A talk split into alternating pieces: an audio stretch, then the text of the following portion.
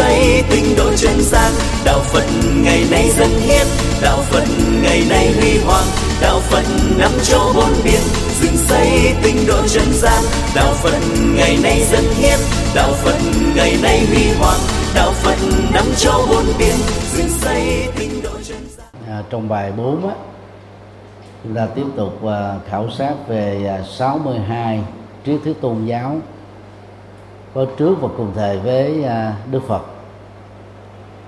trước khi đi qua cái phần mới đó thì à, tôi xin uh, ôn lại cái phần cũ về à, 16 triết thuyết đối với uh, linh hồn có tưởng sau khi chết.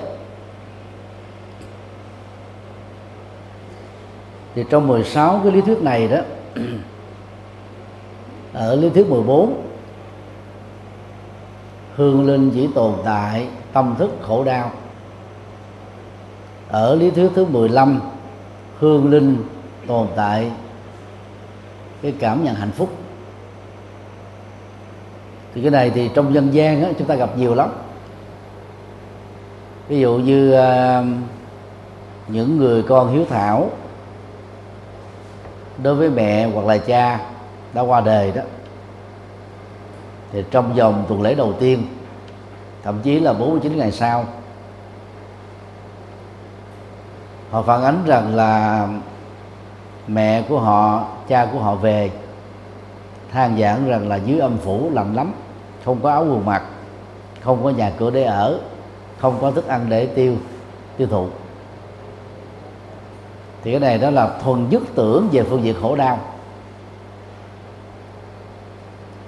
Nếu như uh, họ có bối cảnh uh, mê tín theo các tôn giáo khác hoặc chẳng may gặp phải những người giải thích mê tín đó. Thì trong những tình huống đó đó người thân của người đã chết dễ trở thành nạn nhân tiền mất tật mang. Nhất là trong hoàn cảnh đó, con thảo cháu hiền này có điều kiện tài chính. Họ thành công trong làm ăn có tài sản như là bỏ ra một cái khoản tiền để à, làm lễ. Mong đó cho cha mẹ mình dưới âm phủ đó, được hưởng. Thức ăn thức uống có nhà cửa có người hầu có người đưa có xe cộ. Muốn gì được đó. Và đó cũng là cách để mà họ giải phóng cái ức chế tâm lý. Rằng là trong quá trình sống đó, mà đến độ mình không có thời giờ chăm sóc người thân cha và mẹ bây giờ đó là cái dịp để mình đền đáp bằng cách là bỏ ra cái khoản tiền theo yêu cầu của những người hướng dẫn mê tín. Cũng có những trường hợp là khi ờ, người cha, người mẹ, người vợ, người chồng ra đi, có người thân ở bên cạnh, họ rất là sum vầy, hiểu nhau, nâng đỡ nhau và chu cấp cho nhau tất cả những gì cần có tốt nhất. Thì lúc mà người thân đó ra đi do không thể cứu vãn được nữa đó thì những người còn lại đó sẽ có cảm giác là cha tôi mẹ tôi vợ tôi chồng tôi vân vân ra đi trong một sự đầy đủ không có thiếu thốn gì hết á.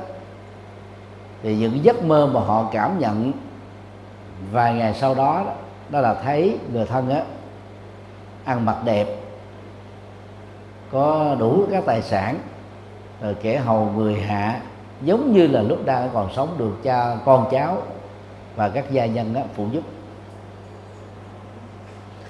Thì đây là cái phản ánh về à, nhất tưởng.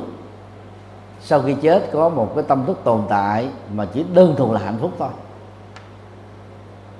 Thì tôi à, gặp rất nhiều à, các gia chủ đến chùa mô tả. Hai cái trạng thái đối lập đó. Và thông thường để giúp cho họ vượt qua cái mê tín đó, thì tôi lý giải nó đơn giản thế này nè. Đừng quá bận tâm với quan điểm của Phật giáo Trung Hoa trong dân gian. Đó là nằm mộng. Và thứ hai đó là báo mộng. Nằm bẩm á, là người nằm ngủ trong một trạng thái bị động. Và vì tình thương vì cái sự rai rứt vì cái mối quan hệ rất là đặc biệt giữa người nằm mộng với cái người đã đã chết đó, thì tự động họ có những cái cảm nhận hoặc là người thân của họ khổ đau, hoặc là người thân của họ đó, hạnh phúc. Thì cách mà tôi thường lý giải với họ đó, để đơn giản mà họ dễ chay chấp nhận được, không phải lo lắng về vấn đề này đó, rằng nếu người chết đó chưa được tái sinh, và cho chúng ta một cái thông tin thông qua giấc mộng thì thông tin đó nó phải thống nhất với nhau. Ví dụ như gia đình đó có tất cả là sáu đứa con. Và sáu người con này đó cùng có một nội dung giấc mộng giống nhau. Đang khi trên thực tế thì không bao giờ có cái sự giống nhau đó. Tùy theo mối quan hệ ví dụ đứa con trai đó, nằm mộng thấy người cha vừa quá cố không thể có cái cảm xúc nhiều bằng là người con gái gần gũi với người cha đó chăm sóc người cha đó cho người cha đó ăn thay quần áo giặt giũ.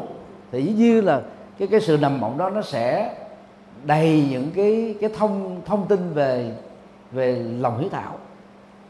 Còn cái đứa con trai đó đối với cha hay là mẹ quá cố của mình đó thì không có chi tiết như vậy không có lâm ly như vậy cho cái nội dung của giấc mộng nó sẽ khác nhau.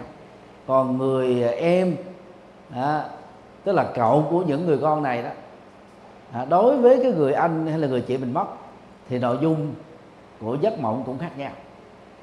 Nếu đó là một hiện thực tức là nếu nó có thật á thì nó phải giống nhau chứ. Giống như giờ, giờ hiện nay là tôi là một hiện thực đang có mặt ở trong cái phòng của khoa à, Phật học Sanskrit. Cho nên à, các thầy các sư cô sẽ nhìn thấy tôi đang mặc cái à, cái áo dược bình màu à, hoại sắc tức là màu cà phê đất á. Và chiều cao của tôi là chưa được mét năm. Vì đó hiện thực đó, cho nên là ai có mặt ở trong phòng này đều phải cảm nhận giống như nhau thì không có khác. Mà nếu như có ai đó trong phòng này cảm nhận là ông thầy dược từ mặc áo vàng, có người đó ông thầy dược từ mặc áo đỏ, có người đó thầy dược từ mặc áo xanh, thì cái nhận thức của những người phát biểu đó là có vấn đề. Không phản ánh đúng hiện thực. Trong trường hợp báo mộng đó là một cái thuật ngữ mà kinh địa tạng đề cập. Tức là mình không có cái tâm nghĩ đến. Như lời trong giấc ngủ chúng ta bị đánh thức, bị cho biết hay là được cho biết rằng á, người thân của mình đó đang bị rơi vào cái cảnh giới địa ngục hay là ngạ quỷ, đang cần đến cái sự trợ giúp của những người còn sống thì những người còn sống đó đó, khi mà họ nghe như vậy, họ kể lại đó, với một cái cảm trạng rất lo lắng, căng thẳng, sợ hãi bất an. Thậm chí là nhà mà đang có khó khăn thì họ cũng ráng đi vai bỏ một cái khoản tiền ra để mà làm lễ cầu siêu, làm lễ gì đó giúp cho người này nó được siêu thoát. Còn những người có điều kiện đó, thì mình yêu cầu bao nhiêu tiền họ cũng làm hết trơn á.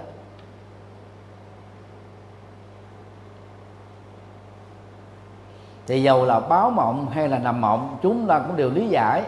Nếu đó là một hiện thực, thì các nội dung đó phải giống nhau giữa các thành viên nhìn thấy hay cảm nhận, chứ không thể là mỗi người mỗi kiểu được. Mỗi người mỗi kiểu có nghĩa là nó dựa trên cái cơ chế của tưởng và mối quan hệ tình cảm, tình thân thân nhiều, thân ít mà thấy khác nhau.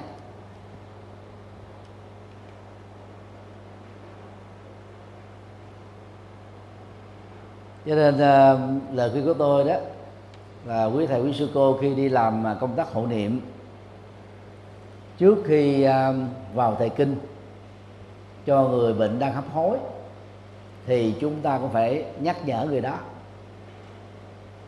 Khi người đó đã tắt hơi thở trong cái lễ niệm hay là lễ tụng kinh mấy ngày hoàng linh cũ thì chúng ta phải dành trung bình đó là 15 phút để nhắc nhở về một số điều cần thiết. Thứ nhất á, bốn loại hình của cái chết. Chết do hết nghiệp, chết do hết tuổi thọ, chết do nghiệp với tuổi thọ cùng hết, chết do cái tác động vật lý. Ngược với sự sống, tức là quạnh tử. Hình thức chết gan xương. Nội dung thứ hai mà chúng ta cần chia sẻ đó đó là nơi sẽ tái sanh về lệ thuộc vào tổng số nghiệp mà người đó đã tạo trong suốt một kiếp người. Chứ không thể lý giải theo cận tử nghiệp. Cận tử nghiệp là học thuyết của Phật giáo Trung Hoa. Bị cường điều hóa theo hướng là là hâm dọa nữa làm chúng ta sợ. Thì dĩ nhiên nó cũng có mặt tích cực của đó để làm cho người chết đó lúc nào cũng cần phải có tăng ni phật tử ở kế bên nhắc nhở là tụng niệm hướng dẫn nhưng mà do vì nó cường điệu cho nên đó, người ta lý giải là gì? Suốt cả một kiếp người làm việc thiện, nhưng mà ở những giờ phút cuối đời đó mà nghĩ đến cái cái cái sân hận thôi, cũng có thể tái sinh làm rắn hay là những cái cảnh giới động vật, cảnh giới xấu rồi. Cái này là phi nhân quả. Còn những câu chuyện à, một vị hòa thượng cao tăng, suốt một kiếp người tu làm phật sự biết bao nhiêu. Nhưng mà ở tuổi xế chiều đó thì hòa thượng lại thích trồng hoa, thích chăm sóc vườn hoa rồi thích bắt sâu ra để cho hoa nó được tươi. Rồi lúc mà chết thì quý lý cái vườn hoa đó cho nên tái sinh làm con sâu ở trên những cây hoa đó. Đó là cực kỳ mê tín và cực kỳ sai lầm về Phật học. Những cái câu chuyện như vậy nó nhiều lắm ở trong dân gian Trung Quốc.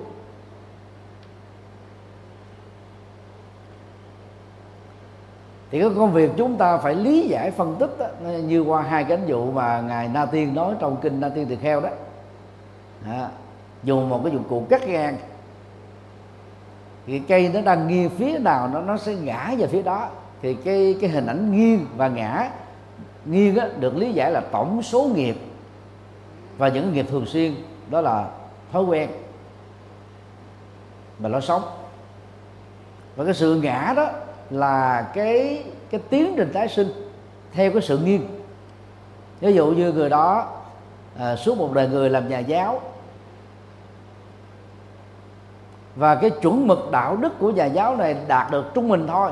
Dựa vào đó chúng ta có thể khẳng định rằng là người này sẽ có cái cảnh giới tái sanh tối thiểu làm con người. Không có gì phải lo lắng nữa. Dù có chết đau đớn, chết là không tròn thay chết có trong trạng thái là rất là cô độc không có người thân, không ảnh hưởng gì đến cái tiến trình tái sinh chứ. và lúc chết là la hét, giận dữ gì đó, cũng không ảnh hưởng gì đó chỉ ảnh hưởng đến cái cá tánh của người đó khi khi tái sinh ở kiếp sau thôi. Đó là dễ nóng dễ quạo dễ bực tức dễ mất kiểm soát. Như rồi cái quá trình giáo dục nếu mà à, được giáo dục tốt thì cái đó có thể khắc phục được chứ không phải là một cái định mệnh định nghiệp. Không thể vượt qua. Chúng ta phải giải thích cái phần đó. Đồng thời mình cũng nên giải thích về à, à, những cái tuần thất mặc dù cái này không phải là phật dạy và hướng dẫn người thân á, phải đến chùa cúng để chi? Để cắt đi cái sợi dây tình cảm. Mà nếu như mỗi ngày đó họ để di ảnh cúng cơm đốt nhang ra vào nhìn thấy hương linh đó qua di ảnh khói ra nghi ngút đó, thì cái cảm giác buồn những cái tình yêu những cái tình thương những cái tình người tình gia đình tình không biết nó sống lại giống như là những thước phim thông qua tiếng được ký ức có điều kiện. Thì nỗi khổ niềm đau của sa ly tử biệt rất khó có thể kết thúc được. Cho nên là sau sau khi mà tống tán thì chúng ta khuyên á, là không nên lập bàn thờ riêng nữa. Ngoại trừ đó là ông bà cha mẹ. Thì mình à, có thể để tuần hai tuần gì đó đưa di ảnh lên trên đó bàn thờ gia tiên chung. Không cần có bàn thờ riêng nó cũng không có cúng cơm mỗi ngày để giúp cho họ vượt qua nỗi đau và cúng thất cúng đại chùa. Có ba lợi ích thứ nhất, người thân có cơ hội đến chùa và thông qua bảy tuần thất, nếu chúng ta làm tốt, gia đình đó chính là phật tử. Lợi thứ hai đó là cúng tại chùa thì những người thân sẽ không có ăn nhậu, dành cái tình cảm và tấm lòng cao quý cho người ra đi. Rồi lễ thứ ba đó, họ có cơ hội được ăn chay chúng ta khích lệ đó, người thân cúng xong rồi ở lại ăn một cơm chay. Rồi dành những thời gian giảng dạy Phật pháp cho họ 10 phút 15 phút 20 phút. Trong cái giai đoạn nỗi khổ niềm đau đó đó cái gì chúng ta hướng dẫn đó, người người thân đó, họ đều tiếp nhận hết. Do vì họ lo sợ họ tiếp nhận. Do họ tin tưởng mà họ tiếp nhận. Thì đó là cái giai đoạn mà mình làm phật sự tốt nhất. Đó là à, mượn tử độ sinh. Cho nên làm chu đáo chừng nào và không lấy tiền chừng nào á, thì chúng ta sẽ có cả cái gia đình đó trở thành phật tử. Lệ lạc đó rất là lớn, giá trị đó rất là cao. Điều khác mà chúng ta cũng cần phải lý giải đó là mọi cái cúng kính, bao gồm thức ăn, thức uống, hoa, trái cây và nhang, nước, thực tế không có người mất nào ăn được hưởng được, chứ đừng có lý giải là hương linh cái cảm nhận bằng cái hương ấm.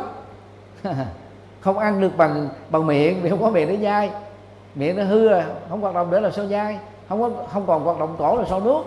Không còn hoạt động bao tử làm sao tiêu hóa. Đừng có lý giải theo cái kiểu mà tôn giáo là mọi cái cúng kính là người thân có thể ăn được hết. Chúng ta phải xác định rõ, cúng ở đây đó là biểu tỏ tấm lòng khi mình nói mình thương mình nhớ mình quý mình kính mà không có gì để biểu đạt. Không có xác định được ờ, phải biểu đạt bằng lễ vật. Chứ thực tế thì không có người nào ăn được. Để cho người ta bớt đi cái sự mê tín và không có cúng giấy vàng mã nhà vàng mã à, tiền vàng mã. Chúng ta phải so sánh giữa hai cái nền văn hóa lớn. Đó là nền văn hóa ai cập. Thay vì á, chôn vàng thật ngọc ngà châu báu ở dưới kim tự tháp sau khi vua chết rồi thay vì là chôn người thật bao gồm hoàng hậu cung tần mỹ được được vua sủng ái ngay cái thời khắc à, cái cái cái hòm của ông vua đó được đưa vào dưới đế của kim tự tháp thì toàn bộ người sống này sẽ được đưa theo do đó chết theo để tiếp tục giúp cho vua được sủng ái à, được hưởng thụ ở dưới lòng đất. Thay vì là một cái kim tự tháp nguyên nga tráng lệ thì người trung hoa cải biên thông minh hơn. Làm người nộm làm nhà nộm làm giấy vàng mã thay thế cho tiền bạc. Và về bản chất là hai nền văn hóa này giống nhau chỉ khác nhau cái cách thức thể hiện thôi và theo Phật giáo đều là mê tín. Cái đó nó, nó, nó rơi vào một trong 16 trường hợp Tức là sau khi chết tâm thức tồn tại vĩnh hằng.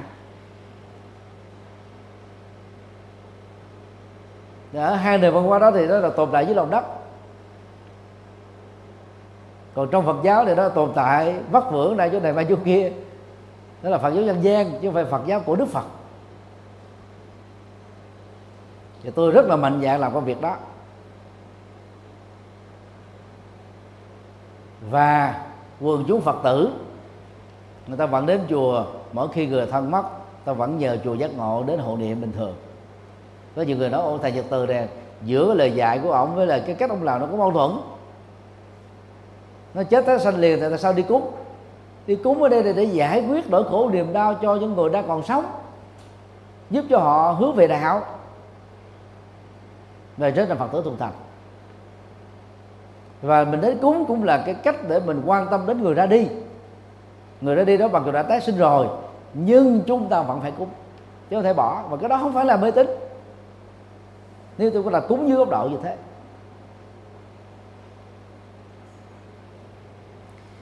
và sau đây đó là tám loại lý thuyết về linh hồn không còn tâm thức sau khi chết.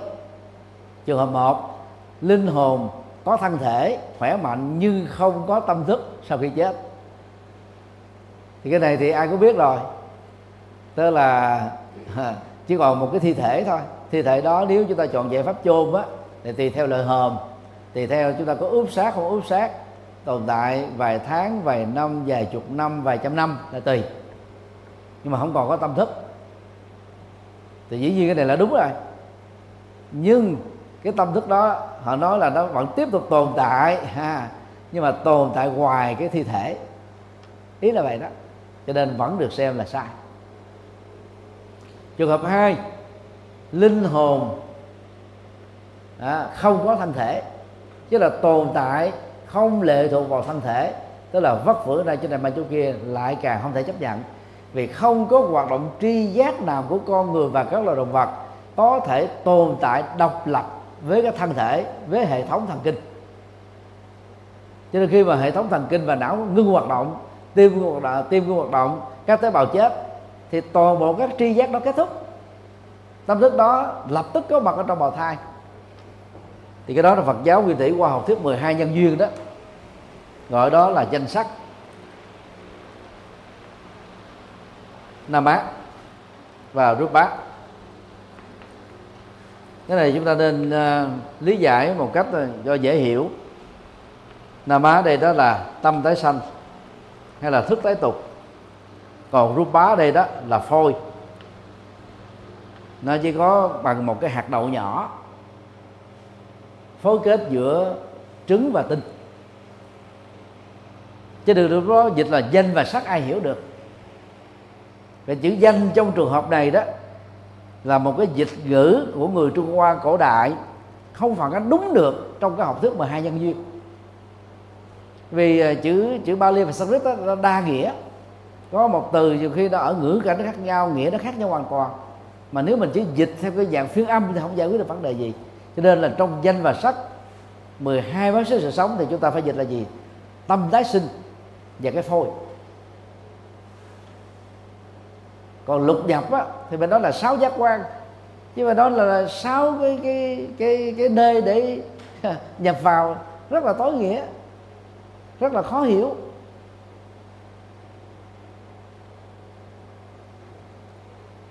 Cho nên đó có linh hồn tồn tại trong tình trạng không cần đến thân thể thì cái này là không thể chấp nhận được. Vì nhận thức lệ thuộc vào các phản ứng thần kinh và sự tồn tại của tâm.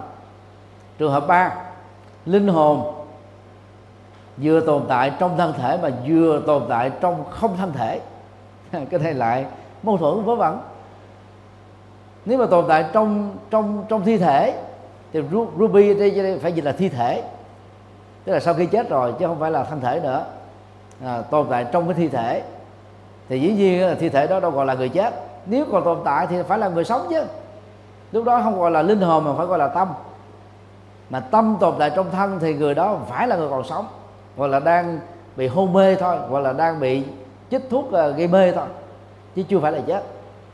Rồi vừa tồn tại trong không thân thể à, tức là tồn tại ngoài cái thi thể thì cái này nó không thể chấp nhận được tức là nó, nó là tổng hòa của cái ờ, lý luận 1 và lý luận 2 trường hợp 4 là linh hồn không có thân thể cũng chẳng phải không thân thể thì cái này là tự mâu thuẫn nhau.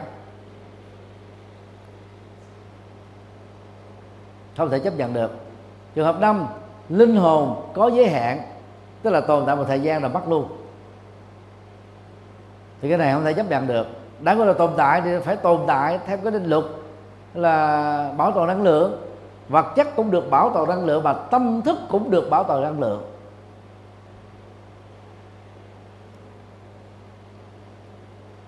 Trường hợp 6 linh hồn không có giới hạn. Tức là linh hồn đó nó kéo dài cái tình trạng về thời gian như thế, kéo dài cái tình trạng có mặt trong khắp không gian như thế. Như này là không thể chấp nhận được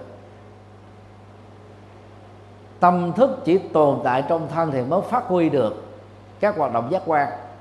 Chứ tâm thức không thể quất, gọi là là phát huy được cái nhận thức khi nó tồn tại trên cái bàn, hay là trên cái ghế, hay trong cái căn nhà. Chắc chắn là không thể được. Hay là tâm thức đó, tâm thức con người không thể tồn tại ở trong là là cái cái cái cái thân thể của con vật. Trường hợp 7 linh hồn vừa giới hạn vừa không giới hạn giới hạn trong thân, hay là giới hạn ngoài thân, giới hạn về thời gian, giới hạn về về không gian cũng không thể chấp nhận được. Trường hợp 8 linh hồn không giới hạn cũng không không giới hạn, tức là phủ định lại trường hợp 7 thế đó là 80 lý thuyết về sự tồn tại của linh hồn, hoặc trong thân thể hoặc không trong thân thể, hoặc vừa trong thân thể vừa ngoài không gian hoặc là vừa thời gian, vừa không gian thì cái này đó, nó cũng là một phần của thường kiến luận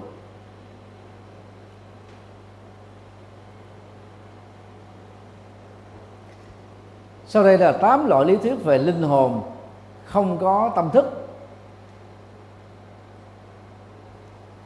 nhưng cũng không có, hẳn là không có tâm thức, nha. trường hợp một linh hồn có thân thể khỏe mạnh nhưng không có nhận thức cũng không có tưởng. Đó. tức là vừa có có một phần nhận thức mà có một phần không có nhận thức sau khi chết. Cái này đã, đã gọi là linh hồn tức là đã chết rồi thì làm sao thân thể khỏe mạnh được? Cái này rất là vô nghĩa rất là mê tín. Khỏe mạnh chỉ áp dụng cho thân thể đang còn sống còn đã trở thành thi thể thì không thể gọi là khỏe mạnh được. Trường hợp thứ hai là linh hồn không có thân thể, cái này không thể chấp nhận được. Trường hợp thứ ba là linh hồn vừa có thân thể vừa có không thân thể. Vô nghĩa. Trường hợp bốn, linh hồn không có thân thể cũng không phải không có thân thể, cũng vô nghĩa. Cái này là nãy rồi ha. Vì lặp lại sau đây đó là bảy loại chủ thuyết đoạn diệt trường hợp một, linh hồn được sinh ra từ cha mẹ, có thân thể và cấu tạo bởi bốn yếu tố phổ quát, nhưng sẽ bị hoại diệt khi thân xác tan hoại vào lúc chết. Thì đây đó là đại diện của học thuyết di vật, bao gồm đó là thuyết là Chavaka rồi Ajivika vân vân. Đó là chủ nghĩa di vật Ấn Độ cổ đại à, sau khi chết thì cuộc sống nó khép lại vĩnh viễn. Cái này đó thì không phải là chủ nghĩa duy vật à, à mới có đấy nó gồm luôn cả chủ nghĩa duy thần. Đều có quan niệm giống nhau. Duy thần là chủ nghĩa một phân nửa của học thuyết duy vật về vấn đề sau khi chết. Chủ nghĩa duy vật á, thì hình thành đó sự sống của con người là một đường thẳng. Và cái điểm xuất phát này đó là được sinh ra từ bào thai của một người mẹ. Và cái chết đó là sự kết thúc. Vĩnh hằng như là từ lúc sinh ra cho đến lúc chết ví dụ như người đó là tồn tại là 50 năm. Toàn bộ trở về với hư vô đó là chủ nghĩa duy vật. Đối với chủ nghĩa duy thần đó, thì gồm có nhất thần và đa thần. Nhất thần thì có do thói giáo công giáo tinh lành giáo chánh thống giáo anh giáo hồi giáo. Còn đa thần thì gồm có bà la môn giáo đang gọi là ấn độ giáo nho giáo lão giáo và các tôn giáo hy lạp các tôn giáo dân gian thì học thuyết duy thần á, cũng hình thành sự sống con người bằng một đường thẳng. Điểm xuất phát á, là thời điểm mẹ sinh ra. Và sau khi chết á, là kết thúc. Thì lúc đó đó họ đưa ra có hai cảnh giới mà nói đúng theo thần học của do thái giáo và công giáo đó.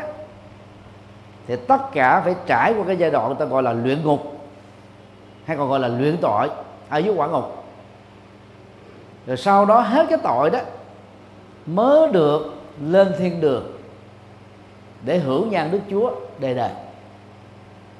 Còn nếu chúng ta hỏi là người đó sẽ như thế nào sau khi có bằng thiên đường thì không có kinh thánh nào nói như thế, giải thích như thế. Là nó đơn giản là hưởng nhan đức chúa thôi. Như vậy, quan điểm của chủ nghĩa duy thần đó thì cho rằng con người chỉ tồn tại một kiếp trên quả địa cầu thôi. Nhưng mà họ có một cái cảnh giới thứ hai đó là trung chuyển ở dưới quả ngục. Rồi sau đó cái đích đến cuối cùng đó, đó là thiên đường.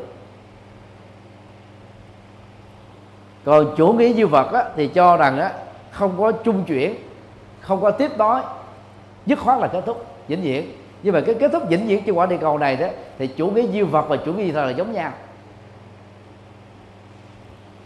tất cả đều mô tả sự sống là một đường thẳng thôi. Còn Phật giáo đó sự sống là một vòng tròn. Gồm có 12 mắt xích. Đó, chia làm ba ba chiều thời gian. Vì là vòng tròn cho nên chúng ta không thể hình dung được là điểm bắt đầu đó là điểm nào. Và nó cũng không có sự kết thúc. Mỗi một kiếp sống là một mắt sức thôi. Thì lý thuyết này nó sâu sắc.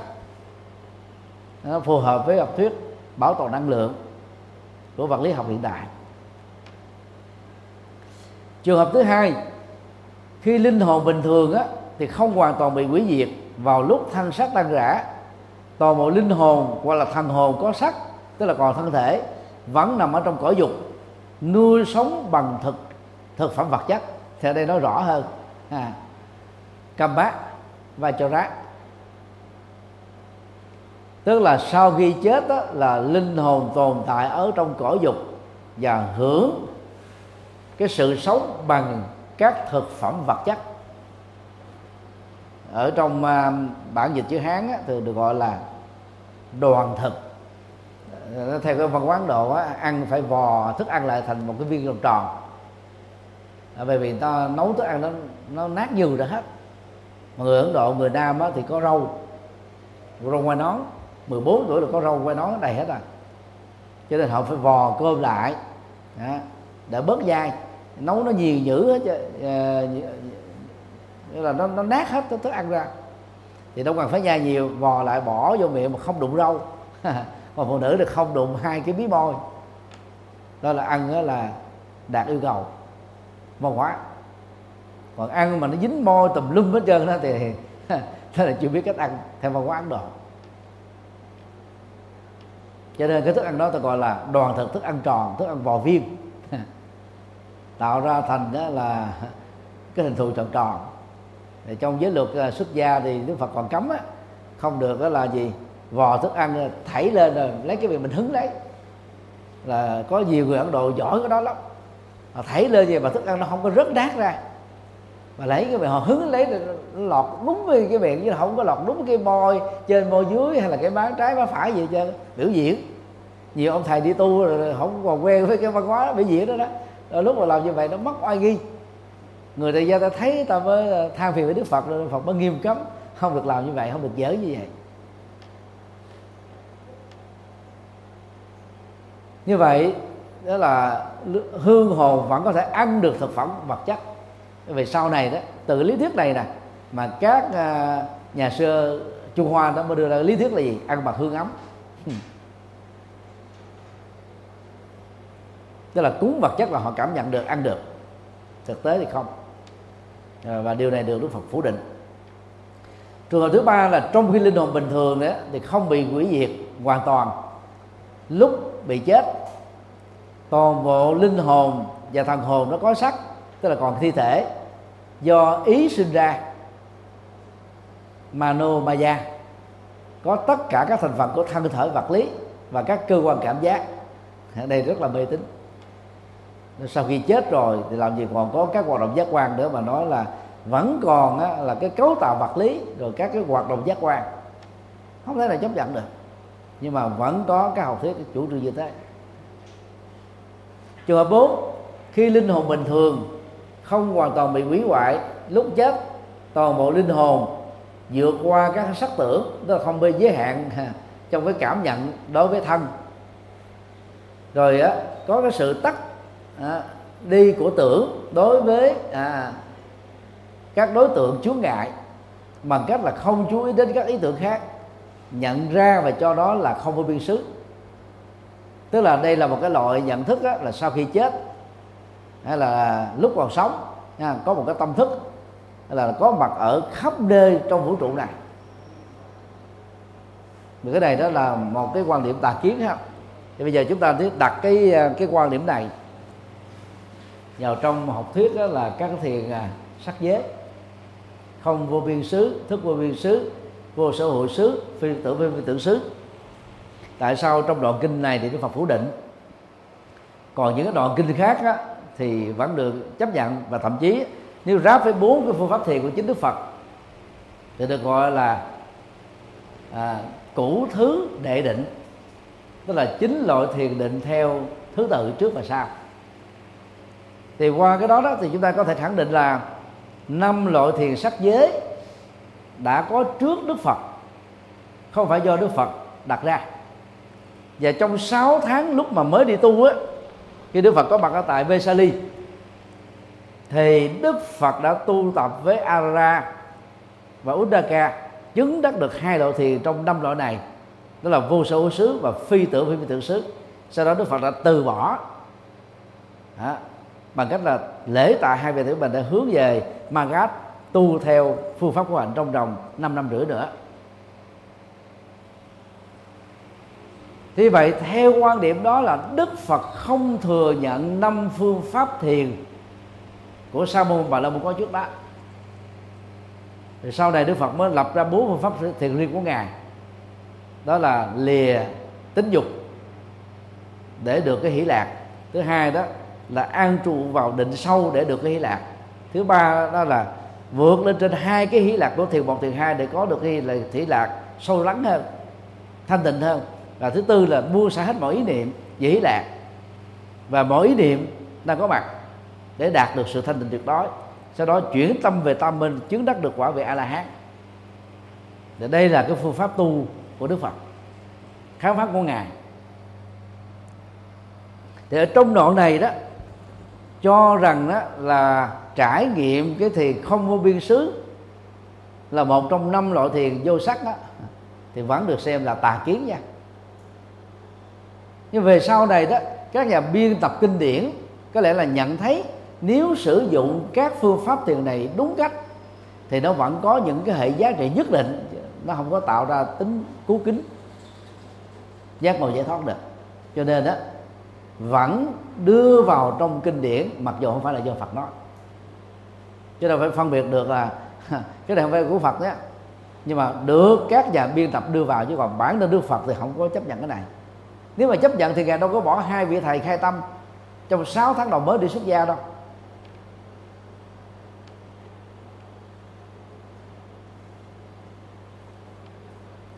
Trường hợp năm, khi linh hồn bình thường không hoàn toàn bị hủy hoại lúc qua đời, toàn bộ linh hồn vượt qua không vô biên xứ để nhập vào trạng thái thức vô biên xứ tức là tâm thức có mặt khắp mọi nơi. Cái này đó thì ông Lưu sĩ hằng đó, ông lập ra phương pháp thiền gọi là thiền xuất hồn. Thiền xuất hồn. Tức là tâm thức rời khỏi cơ thể. Thì đây đó là một trạng thái tưởng.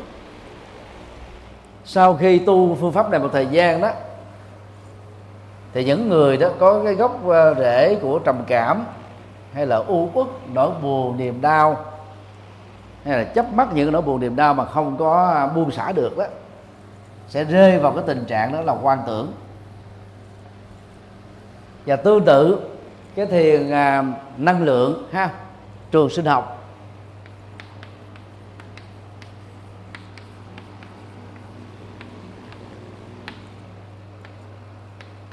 Đều có cái hệ quả giống nhau đó là rơi vào quan tưởng lớn. Hay gọi là thiền năng lượng ha.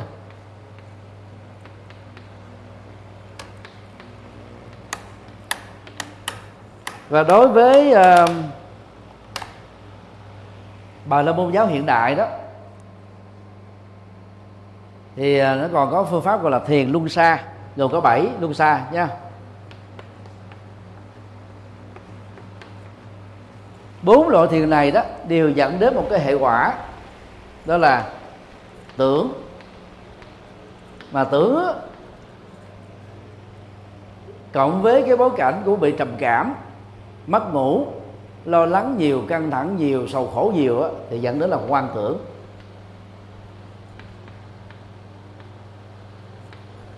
Thì lúc đầu đó thì họ ví dụ như là những người mà tập theo thiền luân xa họ nghĩ rằng là có 7 cái địa điểm mà cái trường sinh học á, năng lượng điện tự nhiên đó, của trời và đất sẽ được đưa vào trong cơ thể làm cho mình đó, tự được phục hồi sức khỏe, trị được một số bệnh. Ở đỉnh đầu, ở cái cổ, ở ờ, ngay chính giữa hai bả vai phía sau, ha. Rồi ờ, ở ờ, ngay cái thắt lưng, ở ngay cái giữa xương chậu và ở cuối xương chậu. Thì lúc đó đó, người ta sẽ có cái cảm giác là, nhất là người nữ và những người sống với cảm xúc nhiều đó sẽ có cảm giác là nó có một cái luồng điện rung chuyển ở trong cơ thể mình. Nó đã thông được, nó đi vào trong cơ thể của chúng ta. Và những người tu theo những cái loại thiền này, họ sẽ cảm giác rất là mừng vui. Nhưng rồi sau đó đó, nó sẽ dẫn đến tình trạng đó là mất kiểm soát. Cái cơ thể nó rung lắc bất cứ lúc nào, nhất là vào cái chỗ nào nó quá lạnh. Như là quạt máy lạnh hay là quạt máy thì cái sự rung lắc này là không thể nào dừng lại được. Từ lúc đó chúng ta biết là bị quan tưởng nặng nè. Một trăm trường hợp tu theo các cái loại thiền xuất hồn ờ, trường sinh học thường năng lượng hay thời lưu xa thì nó có khoảng 4 cho đến 5 phần trăm dẫn đến quan tưởng.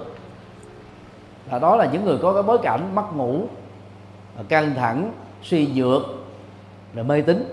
Còn những người mà có thần kinh mà khỏe đó à, thì nó dừng là ở chỗ mà quan tưởng nhẹ thôi, chứ không dẫn đến cái là bệnh thường xuyên. Dù sao đi nữa, tu theo những phương pháp này đó, đều dẫn đến những cái hệ quả xấu. Là một hình thức mà các đạo sĩ trước Đức Phật đó, gọi đó là thiền thức vô biên xứ. Tức là cái tâm thức nó có mặt khắp mọi nơi. Mình liên tưởng chỗ này nó có mặt chỗ này, liên tưởng chỗ kia nó có mặt chỗ kia. Rồi cho nó rời ra khỏi cơ thể. Thì thông thường khi chúng ta bị ờ, mất chánh niệm á, thì tâm thức chúng ta nó không có đồng hành với thân. Đang khi phương pháp thiền của Phật giáo là thân đâu tâm đó thân và tâm chung thủy với nhau. Mình chỉ có thể dùng cái ngôn ngữ hôn nhân để giới hình dung. Như bóng không đề hình. Còn các cái hoạt động này đó dựa trên cái cơ chế tưởng nó làm cho chúng ta lúc đó khi mà tâm thức nó thoát, mình nghĩ là nó thoát ra khỏi cơ thể đó. Có mặt ở chỗ A chỗ B chỗ C đó thì nó bị đánh lừa.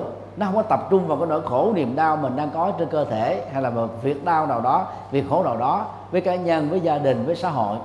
Chúng ta sẽ có cảm giác thư thái liền. Như đó là sự trốn tránh chứ không phải là giải pháp. Và đây là lý do tại sao đức phật đó đã từ bỏ hai vị thầy khai tâm của mình sau tháng, sáu tháng đầu, mặc dầu ngài đã được đãi ngộ rất là đặc biệt là ngài vẫn không ở lại.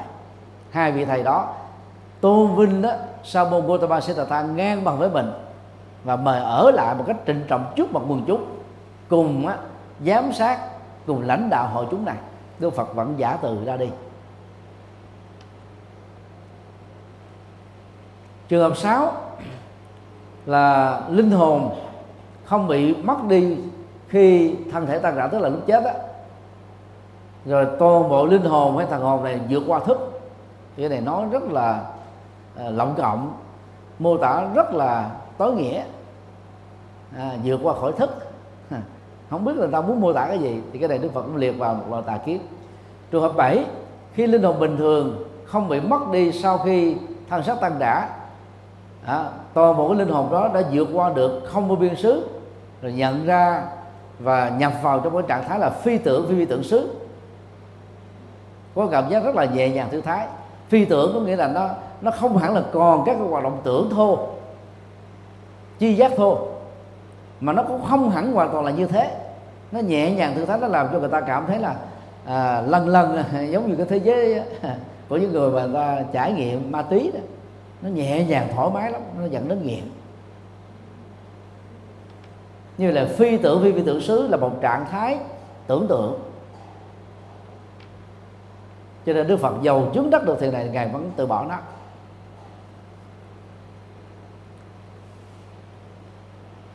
Thì đó là bảy trường hợp đoạn diệt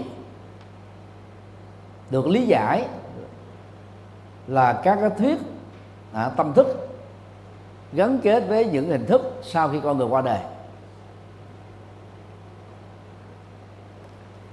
Sau đây là năm lý thuyết về việc ngộ nhận là đạt được niết bàn trong đời này. Parama Dittha Dhamma Nibbana Vada Trường hợp một Niết bàn có thể đạt được bởi tâm khi tâm hoàn toàn đam mê vào việc hưởng thụ các khoái lạc của năm giác quan. Đối với sắc thành, hương vị và xúc với tất cả các chức năng vốn có của chúng. thì trường hợp này đó đó là đánh đồng. Mà về bản chất đó là sự ngộ nhận. Niết bàn bằng với khoái lạc. Mà khoái lạc giác quan á, là khoái lạc có điều kiện bởi duyên. Ví dụ như là mắt nhìn thấy những hình thù rồi à, à, trang sức phẩm mẫu mã thời trang nhà cửa xe cộ cảnh trí hình thù vóc dáng màu sắc. Là hợp hợp gu như ý thì tự động đó chúng ta tạo ra cái cảm giác là gì? Vui sướng và hạnh phúc. Thì hạnh phúc đó là, là nó có tính điều kiện. Mà nói theo à, khoa học hiện đại đó thì cái cảm giác lân lân hạnh phúc của khoa lạc giới quan này đó chỉ tồn tại nhiều nhất là 15 giây. Trung bình đó là ba bốn giây thôi. Đối với người nữ thì cái cấu trúc à, cơ thể của họ nó phức tạp hơn người nam. Cho nên cái tính tồn tại của cái thời gian giây có thể là 15 giây chứ còn người nam hiếm khi nào được 15 giây. Nó chừng khoảng 3 giây cho đến 7 giây thôi. Cái là giác quan dù là của con mắt của lỗ tai của lỗ mũi hay là của cái cái cái phản ứng trên thần kinh da. Đó. nó nó nó rất là chống vánh. Thì như vậy đây là một cái sai lầm đánh đồng hạnh phúc với khói lạc giác quan. Thì đây là đối tượng mà Đức Phật nêu ra ở trong bài kinh à, uh, chuyển pháp luân. Đó là hưởng thụ khoái lạc giác quan mà nhầm tưởng đó là niết bàn. Thì luôn tiện đây thì tôi xin uh, nói thêm về học thuyết của Osho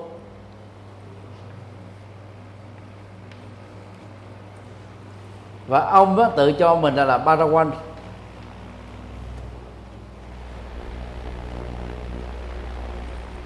tức là thế tôn. Trong giai đoạn đầu từ cái tuổi 20 ông tự xưng mình là người giác ngộ nhờ phương pháp tu thiền của Đức Phật. Cho đến khoảng tuổi 50 đó thì ông nổi tiếng nhờ giảng thiền giảng kinh kim cương, giảng bát nhã tâm kinh, giảng thiền trung hoa, giảng thiền nhật bản. Và ông nổi như cồn tại ấn độ nổi như cồn ở trên thế giới. Sau đó đó, ông bắt đầu rơi vào cái cống cao ngã bằng về quan tưởng. Tự cho mình đó là thế tôn. Và bắt đầu phủ định đức phật phủ định các tôn giáo. Và cái phương pháp thiền của ông đó, được gọi là diamond meditation. Thường kim cương. Mà cái trọng tâm của thiền này là gì? Tự do tình dục. Thì để tự do tình dục mà đảm bảo được cái luật pháp quy định tại Ấn Độ đó thì tất cả những người mà tham gia vào trung tâm thiền của ông ở uh, miền Nam của Ấn Độ phải thử nghiệm sida. Nếu như đó không có những cái chứng bệnh S hay là HIV tức là những bệnh truyền nhiễm qua đường tình dục đó, thì vào bên trong cái thiền đường đó là người ta phải mặc áo không khí, tức là không mặc áo quần.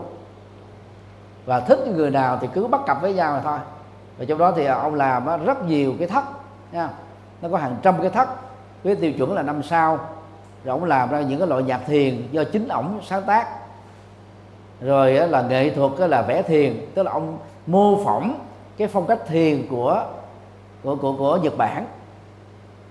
Rồi à, múa thiền tức là nhảy múa nhẹ nhẹ à, nhắm mắt lại để tưởng mà. Nó tạo ra cái cảm giác lăn lăn thư thái như là đang có mặt ở cực lạc vậy. Cho nên thu hút được cái giới tri thức rất là đông nhất là giới tri thức phương tây mặc dù ông đã qua đề gần 40 năm nhưng mà cái trung tâm thiền của ông Osho ở miền Nam Ấn Độ đó vẫn đông khách mấy ngàn người. Người ta phải trả tiền dịch vụ để vào trong đó tu. Cái tạp chí Osho International tạp chí quốc tế đó bây giờ ông đã chết mấy chục năm rồi mà ta chích đó, những cái lời dạy của ông được xuất bản trong 500 quyển sách và chia thành các cái nhóm chủ đề, vẫn bán chạy như tôm tươi. Các video clip của ông cách đây mấy chục năm, người ta cắt lại, phổ biến lại, ai cũng biết ông đã chết rồi, nhưng mà cái lượt view đó rất là khủng, vài trăm ngàn, có những cái clip đó đến vài triệu view. Nếu mà nói về cái sức hút á, thì phải nói là Oso là một trong những nhân vật kỳ tài. Mặc dù ông chỉ học ở cử nhân triết học thôi ở tại Ấn Độ có cái biện tài vô ngại. Nói bất cứ cái chủ đề gì cũng được. Nói thao thao bất tuyệt. Dựa vào cái học thuyết phá chấp của đạo Phật. Rồi dựa vào học thuyết là à, ngôn ngữ thì có thể được diễn đạt bằng nhiều hình thức khác nhau. Mô tả sự vật hiện tượng bằng nhiều cách thức khác nhau. Và dựa vào học thuyết bất nhị để ông phá chấp. Cho nên đó người đọc sách Osho dễ rất là mê ông. Nhưng mà nếu đọc á các sách Osho trong cái giai đoạn 1 tôi tạm gọi là early Osho giai đoạn đầu. Thì đây là tư tưởng Phật học. Còn á, các loại sách á, later Osho thì đó là thiền tình dục. Được mệnh danh bằng một cái cái danh từ rất là mỹ miều đó là thiền kim cương và một trong những tác phẩm chủ đạo cho cái chủ thuyết này đó Locks for Enlightenment, tức là hưởng thụ tình dục để giác ngộ. Và cái quyển sách đó nó bán chạy rất là nhiều, nó phù hợp với văn hóa phương tây. Vì người tây đó, họ rất là thích hưởng thụ khoái lạc giác quan. Cho nên là các tăng ni là ngay mà là người phương tây đó, hiếm có ai mà tu được 5 năm đó. phần lớn 3 năm là hoàn tục rồi. Những người uh, tăng ni làng mai có gốc phương tây về Việt Nam vào đợt năm 2005 rồi 2007 2008 và tục hết ngoài trừ sư cô chân Đức một hai người rất là ngoại lệ tu trọn đời thôi. Còn đại đa số 3 năm 4 năm là ra hoàn tục. Nhưng mà cái hay của làng mai là gì? Họ vẫn tiếp tục gắn kết với làng mai. Với hình thức là gì? Một giáo thọ cư sĩ. Và vẫn tu trung thành với phương pháp của làng mai. Dưới sự hướng dẫn của các vị à, tu sĩ hoàng tục này. Cho nên à, nếu như người ta chấp nhận được ô xô giai đoạn đầu thì cái phương pháp thiền tình dục của ông á ở giai đoạn sau dễ dàng á à, được người ta chấp nhận. Khi ta đã có thần tượng một người nào đó thì toàn bộ cái, cái điều đúng điều sai của người đó ta đều chấp nhận hết. Thì đó là cái giới hạn của cảm xúc và chủ nghĩa thần tượng. Cho nên ở đây đức phật á là đánh tức là đánh động cho chúng ta biết đó là cái việc đánh đồng khoái lạc giác quan là niết bàn là một sai lầm lớn. Và ô xô là đại diện cho cái nước này. Mặc dầu á, ông sanh sau Đức Phật là 26 thế kỷ. Những gì mà Đức Phật phản ánh là bây giờ ông đi y hệt vậy đó. Cho nên là lúc mà tôi từ Ấn Độ vừa về đó lên uh, mấy lần lên uh, ăn cơm với đi đi trưởng Trí Hải đó thì lúc đó thì uh, đi trưởng chuẩn bị xuất bản sách à, bát nhã tâm kinh và kinh kim cương do Osho uh, à, viết. Thực ra là giảng và ta đánh máy lại thôi. Thì tôi khuyên đó là đi trưởng uh, nên là đốt hết mấy cái tác phẩm. Mặc dù lúc đó đi trưởng đã dịch được 8 tác phẩm Osho rồi và ngưng không không có xuất bản. Vì vì để nghiên cứu về Osho thì tôi mua toàn bộ 500 quyển sách của Osho và thời đó thì ở tại Ấn Độ như quý vị biết đó tất cả những cái tụ điểm bán nhạc. Lúc đó nhạc nó chỉ chủ yếu là băng cái set thép thôi. Không có chỗ tụ điểm nhạc đẳng cấp nào mà không có các băng giảng sô nó phổ biến lớn như thế. Không có một nhân vật nào có được cái tầm ảnh hưởng lan rộng như là trường hợp của ô sô trường hợp thứ hai là không đồng quan điểm với niết bàn có thể đạt được do hưởng thụ khoái lạc giác quan vì nó ngắn ngủi bấp bênh dẫn đến đau khổ. Nhưng mà quan điểm này cho rằng bất cứ khi nào linh hồn thoát khỏi các khoái lạc giác quan tức là tính dục á, kama thì cái tính khí bất thiện và nghiệp ác đi vào an trú trong thể thứ nhất trạng thái hỷ lạc sinh ra do xa lánh đi kèm với tầm và tứ thì đó là nước bàn cao nhất ở kiếp này. Thì ở đây là đức phật à, nói chính yếu là một số người tình cờ họ tu giống với những gì mà đức phật đã dạy. Là nó tu với cái cấp thầy thứ nhất ly dục. Nhưng mà rất tiếc là trong cái bản dịch chữ hán á, bỏ đi chữ dục đi ly sinh hỷ lạc thôi.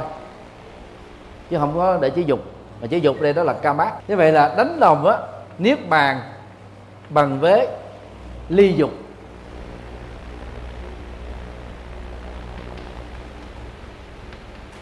Nên là gần giống thôi chứ chứ nó không phải. Có những cái nó nó giống nó giống nhưng mà nó không phải. Ví dụ như có ai đó à, nhờ nghệ nhân à, làm tượng sáp của à, của Thái Lan đây nha. Là trung bình mỗi một cái pho tượng sáp á, khoảng 12.000 Mỹ Kim cho đến 20.000 tùy theo à, công ty. Và cái công nghệ này thì Thái Lan gần như là đẳng cấp toàn cầu. À, khi à, các đệ tử của à, trưởng lão thích trí tịnh rồi hòa thượng thích thanh tứ hòa thượng thích thiện pháp mời các nghệ nhân Thái Lan về lĩnh vực này qua đó thì họ thứ nhất là gì họ quay một cái video xung quanh à, các hòa thượng của mình rồi họ quay cận cảnh cái gương mặt cận cảnh cái bàn tay cận cảnh đó, chân đó rồi á họ cắt tóc tức là tóc phải để hai tháng để cái tóc nó ra như thế nào đó. Thì họ cắt cái tóc đó và lấy cái tóc thiệt đó họ làm vô cái tượng sáp y hệt gần như là chín mấy phần trăm. Nếu chúng ta không được là lý giải trước nha mình tới uh, chùa uh, Giảng Đức ha, vào ban đêm đi uh, cái tượng mà của ngài đang bằng sáp đang để chúng ta tưởng là hòa thượng đang còn sống đang ngồi. Dễ giật mình không giống như hệt rồi à, cái công nghệ đó rất là giỏi. Đó. cho họ mô phỏng á, nó giống y hệt nhưng mà thực ra nó không phải giống có nghĩa là không phải. Còn trong cái cái cái ngôn ngữ tiếc nuối chúng ta nói là chúng tôi xích nữa là trúng số độc đắc. Còn trong toán học hoặc là đúng hoặc là sai chứ không có gần đúng. Gần đúng có nghĩa là sai. Còn xích nữa là mình nói để mình xích so cái cảm xúc của mình thôi chứ thực ra nó không trúng. Thì tương tự vậy lìa ca ma thì chúng ta chứng được đó là thiền một. Thì một số đạo sĩ sa môn và đạo môn của ấn độ đó có thể là họ học lớn từ đạo phật có thể là tình cờ phù hợp với đạo phật. Họ đánh đồng với niết bàn là gì? Đó, là bằng với cái trạng thái tâm của con người vượt qua khỏi tình yêu và tính dục. Cái này một số cư sĩ làm được. Một số cái rối loạn hóc môn cơ thể nó làm cho người nam người nữ mặc dù đang ở tuổi thanh xuân nhưng không muốn hoạt động tình dục ha, không muốn hưởng thụ tình dục. Có vợ có chồng đi nữa thì họ chỉ thích cái tình cảm thôi chứ không hề đó là có cái nhu cầu đó. Thế mặc dù cái hiện tượng này nó rất là ít và rất là hiếm nhưng nó vẫn có. Mặc dù họ không có tu hành gì hết trơn á cái nhu cầu nó không có thì giàu có lìa được vượt qua được cái tính dục này cũng không thể gọi đó là niết bàn. Đó là cái trạng thái an lạc nó nó không bị điều khiển hóa không bị điều kiện hóa. Còn tầm và tứ đó thì đó là hai cái chữ hán dịch đó, à, từ hai cái tiếng Bali và Sanskrit. Nó rất là khó hiểu. Thì ngài Buddha Goja nó mô tả tầm á là cái cái cái trạng thái mà con bướm hay con ong á à, bắt đầu á đậu lên. À. không? Đậu lên cái hoa thôi. Rồi tứ á, là trạng thái duy trì cái tình trạng đậu đó tình trạng đang đậu trên đó lâu hơn thì gọi là tứ. Thì vì tầm và tứ là một cái hình thức mà chúng ta đặt tâm lên trên đối tượng. Mà đối tượng đây là đối tượng thiền. Để chúng ta đạt được cái sự an lạc tự nhiên. Và cái an lạc đó, dù là tự nhiên nó vẫn có điều kiện. Có một cái gì đó đã bám lên. Thì trạng thái thì thứ nhất là vẫn còn tầm, còn tứ, nhưng mà đã lìa được tình yêu và tính dục. Nhưng cái này chưa phải là nước bàn nhưng là nước bạn thì đâu cần phải tu nữa. Trường hợp ba, tức là có người đó thì đánh đồng á, niết bàn bằng với trạng thái thiền thứ hai. Đó là trạng thái định. Dĩ nhiên là ở trạng thái định, nhất là định sâu.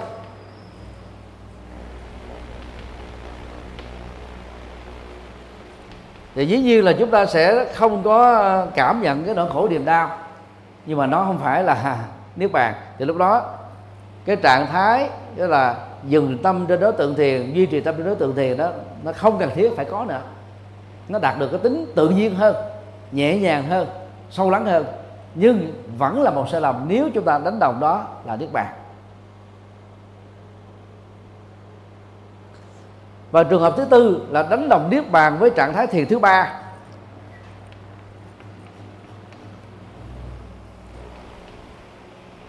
Đó là trạng thái diệu lạc, tức là hạnh phúc sâu lắng hơn, nhẹ nhàng hơn khi mà chúng ta không bị chấp dính vào trạng thái thiền một và thiền hai. Trường hợp thứ năm, đó là đánh đồng niết bàn với trạng thái xả niệm tức là xả để đạt được chánh niệm á ubekha. Như vậy tại sao ở trong các bài kinh dạy về thiền thì khi hành giả đạt được trạng thái xả niệm thanh tịnh thì lập tức á, hành giả hướng tâm về tâm minh đạt được ba tự giác. Và lúc đó tuyên bố cái sự giác ngộ của mình được gọi là à, giác ngộ tri kiến hay là giải thoát tri kiến.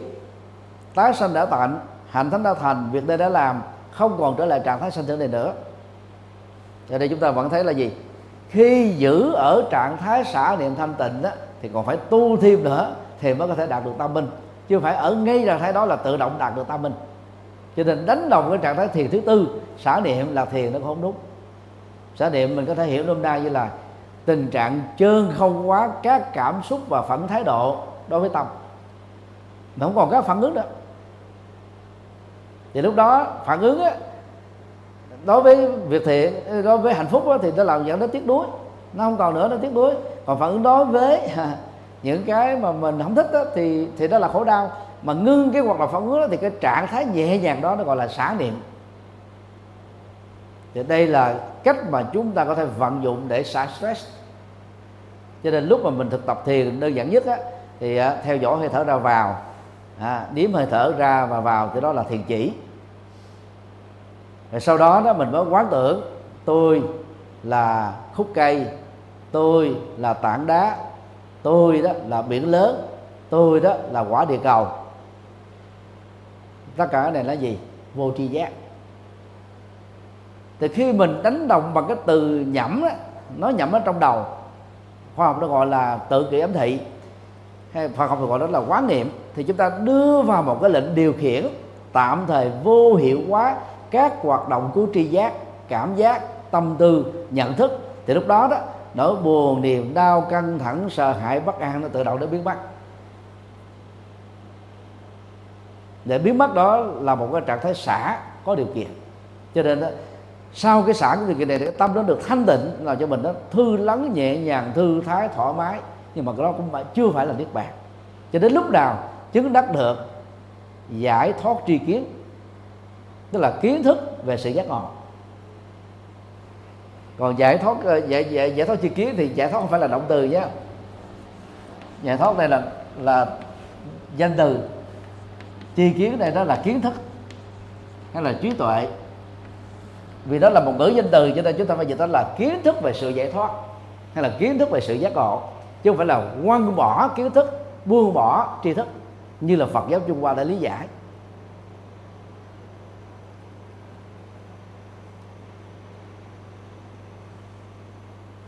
Thế như vậy, trong trường hợp ở hiện tại đó, thì năm nhận thức sai lầm về niết bàn có thể dành cho hai loại đối tượng. Loại đối tượng thứ nhất là các tăng ni và phật tử đánh đồng một trong bốn phương pháp thiền là niết bàn. Đối tượng thứ hai đó là những người tu theo đạo sa môn và bà la môn, có thể học lốt với đạo phật, có thể là tình cờ trùng hợp với đạo phật, đạt được những trạng thái đó. Đó là vẫn là các hạnh phúc có điều kiện, mà người nó cao hơn hạnh phúc giác quan, nhưng vẫn không thể được xem đó là niết bàn. Định nghĩa niết bàn ở trong ờ, văn học Bali và văn học A Hàm đó đều giống nhau ở chỗ niết bàn đó là một trạng thái cực lạc hay là tịnh lạc.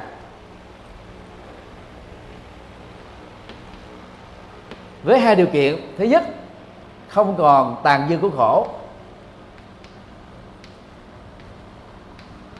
Và thứ hai đó là chấm dứt nguyên nhân khổ. Tức là nó không còn tính tái tạo. Đó. không còn tính tái tạo nữa.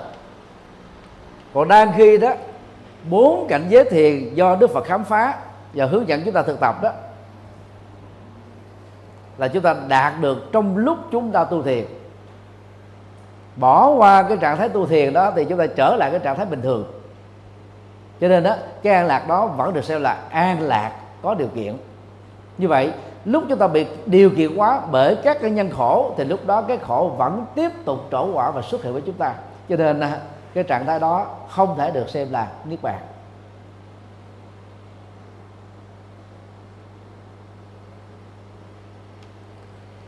Thì nói tóm lại 62 triết thức tôn giáo,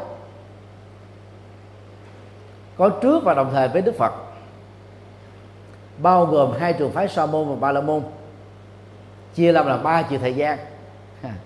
Có những cái kiến chấp nó thuộc về quá khứ có những kiến chấp thuộc về hiện tại tức là năm loại nước bàn này và có những loại kiến chấp nó thuộc về tương lai.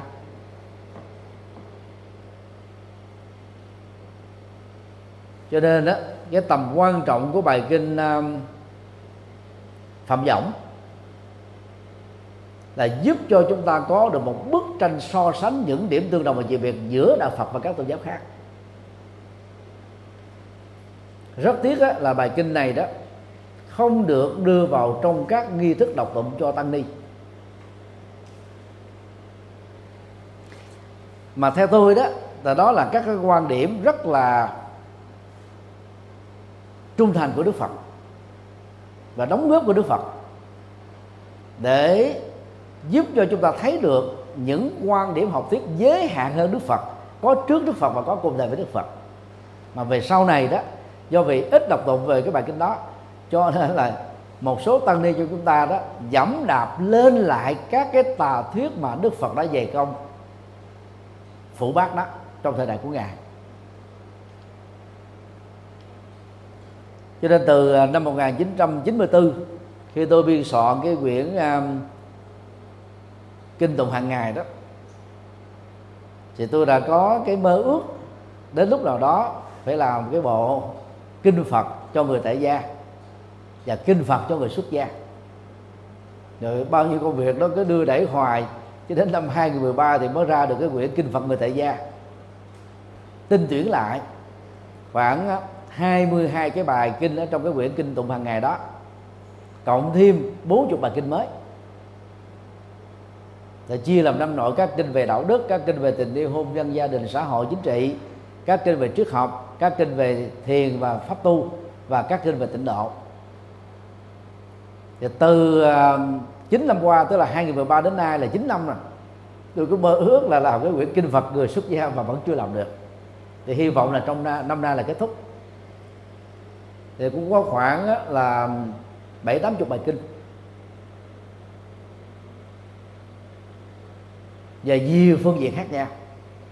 Bao gồm các bài kinh về đối thoại liên tôn giáo và đối thoại liên triết học.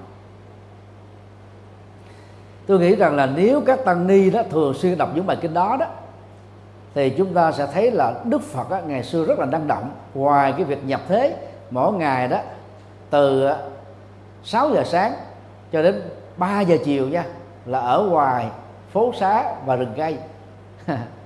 Lấy cái cớ đi hành khất á, mà chủ yếu là tương tác với cộng đồng và truyền bá chân lý. Sau khi ăn cơm xong đó, thì đức phật có trung bình 2 tiếng ngồi đàm đạo với các đạo sĩ khác tôn giáo ở các rừng cây. 3 giờ chiều đức phật mới đi về là tịnh xá. Về đến tịnh xá là khoảng gần 4 giờ. Lúc đó đức phật là hướng dẫn tu tập ở trong ờ, nội viện hay trong tu viện.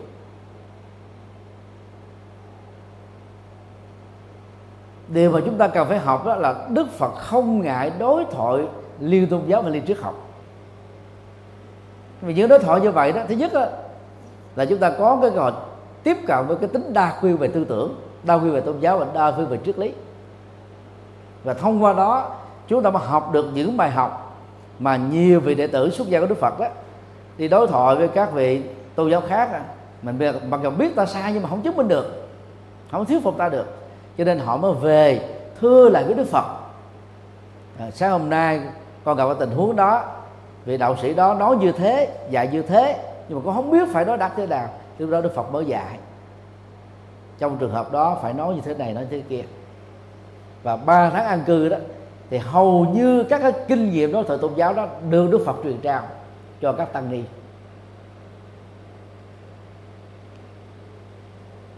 Như vậy khi chúng ta nghiên cứu về các học thuyết của các tôn giáo khác đó thì mình mới hiểu đạo phật mình sâu hơn.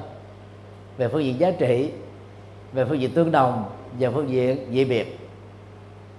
Cho nên đó, cái quyển kinh phật cho người xuất gia đó nó phải chứa đựng được những bài kinh cao hơn kinh dành cho người tại gia. Nếu mà làm cho người xuất gia đọc mỗi ngày tiêu thụ mỗi ngày thì tăng trưởng được cái trí tuệ đặc biệt hơn chứ. Hiểu biết những vấn đề nó cao hơn chứ còn các nghi thức độc tụng của các trường phái pháp môn đó thì hầu như tăng ni tụng cái gì thì cư sĩ phật tử tụng cái đó. Tăng ni tu cái gì thì cư sĩ phật tử tụng cái đó. Thì cái cách tu đó, đó làm cho người tại gia không có nể kính được người xuất gia ngoại trừ một số nhân vật đặc biệt. Tôi có gần một tháng ở chung với người Tây Tạng ở Dharamsala vào năm 1997 sau khi hoàn tất uh, thạc sĩ triết học. Số lượng tăng ni tu rất là đông. Có những tu viện 3.000 tu sĩ 4.000 tu sĩ. Và người tại gia họ cũng tu rất là nghiêm túc nha. Người tại gia tây tạng nào đó họ cũng cầm một cái sâu chuỗi 108 hạt nhỏ nhỏ. Và mỗi buổi sáng trước khi ra chợ để buôn bán đó thì họ đi vào à, đi thiền hành lần chuỗi để niệm thần chú tay đôi lúc cầm thêm cái dụng cụ lắc quay. Tức là ta, ta toán học hóa để nhân cái số lượng thằng chú được niệm lên trong cùng một tích tắc.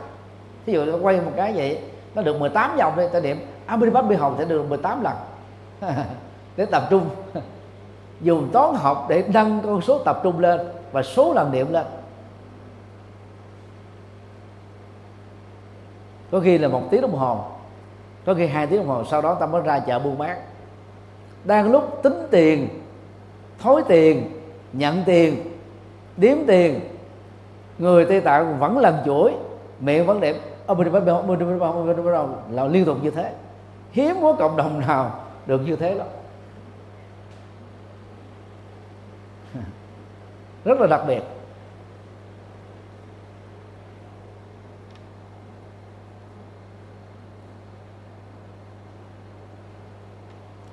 từ cái chỗ đó đó người tây tạng hiếm khi ta, ta tôn trọng các tu sĩ bình thường. Ta chỉ tôn trọng các vị lạc ma tái sinh thôi. Trong hàng ngàn tu sĩ thì có được một vị tái sinh được thừa nhận. Còn các tu sĩ còn lại thì tu chưa chắc gì hay hơn những người cư sĩ tại gia. Người cư sĩ tại gia ta tu rất là thù thành ta đã làm kinh tế người ta biết cúng dường đó còn những người tu sĩ bình thường á, chỉ biết tu thôi chứ đâu có có làm phật sự gì nhiều mà cũng không có cúng dường gì, tiền đâu cúng. Cho nên người phật tử ta không có nể trọng các tu sĩ tây tạng loại bình thường. Và những vị ghê xê, tức là trải qua trung bình 15 cho đến 19 năm học Phật học, đạt được cái bằng cao nhất, nó tương đương với bằng tiến sĩ Phật học. Thì dĩ nhiên là những vị đó ra giảng kinh thuyết pháp là có chiều sâu, giải quyết được các vấn đề của người tu học thì ta kính trọng còn đại đa số những người tu sĩ bình thường còn lại đó ít được kính trọng lắm.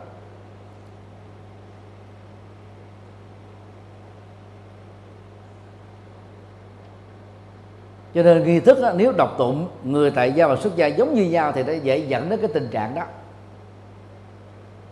Nó không có nâng cấp cái trình độ của người xuất gia lên.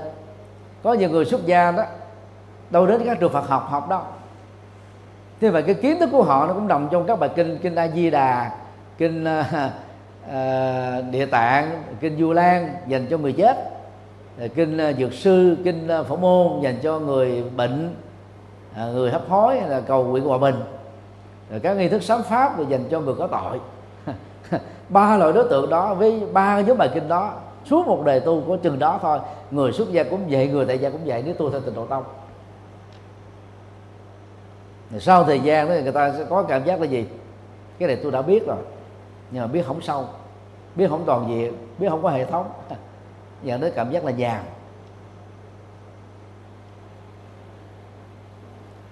thì hy vọng là năm nay đó thì à, tôi sẽ hoàn tất cái quyển à, à, kinh tụng cho người xuất gia.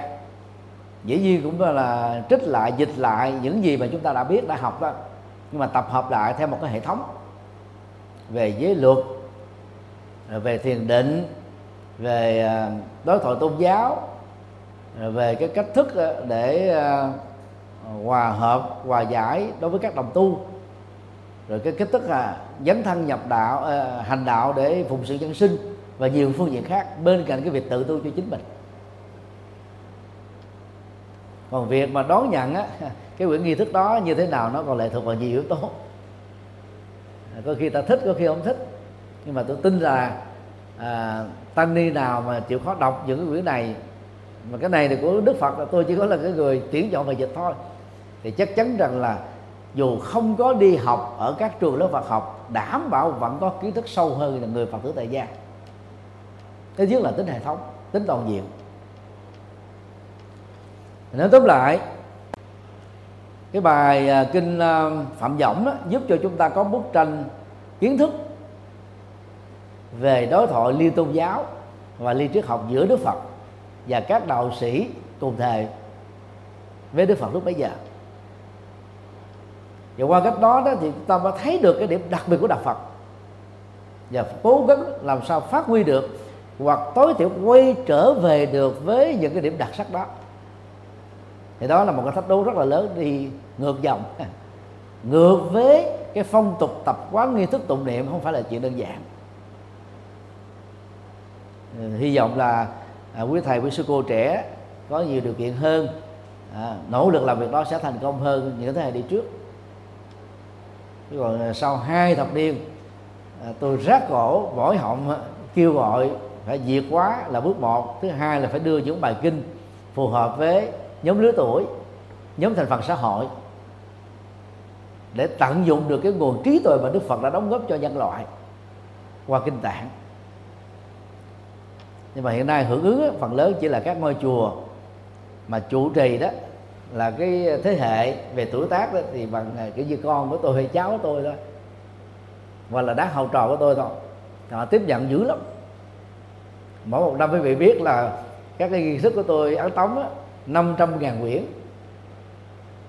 Có khi có năm là lên đến cả một triệu bản. Gửi đi cúng dường. Các loại rồi các phật tử thì họ đón nhận là một cách là thoải mái rồi. Còn à, những ngôi chùa mà có các mật tôn túc á, thì dĩ nhiên nó còn có nhiều lý do khác nhau. Người lớn tuổi thì sống với thói quen. Cái gì mình đã quen nó thuộc rồi gần như mình thích sử dụng cái đó không sử dụng cái khác. Có những yếu tố đó.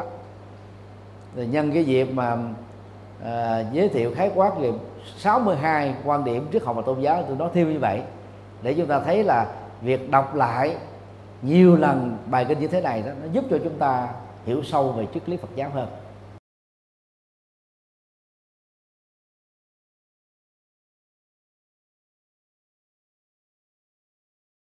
Đạo phật ngày nay dân hiến, đạo phật ngày nay huy hoàng, đạo phật năm châu bốn biển, dựng xây tinh độ chân gian đạo phật ngày nay dân hiến, đạo phật ngày nay huy hoàng, đạo phật năm châu bốn biển dựng xây tinh độ trần gian. Hãy cùng tham gia cùng quỹ đạo phật ngày nay để mang tình thương đến với mọi người.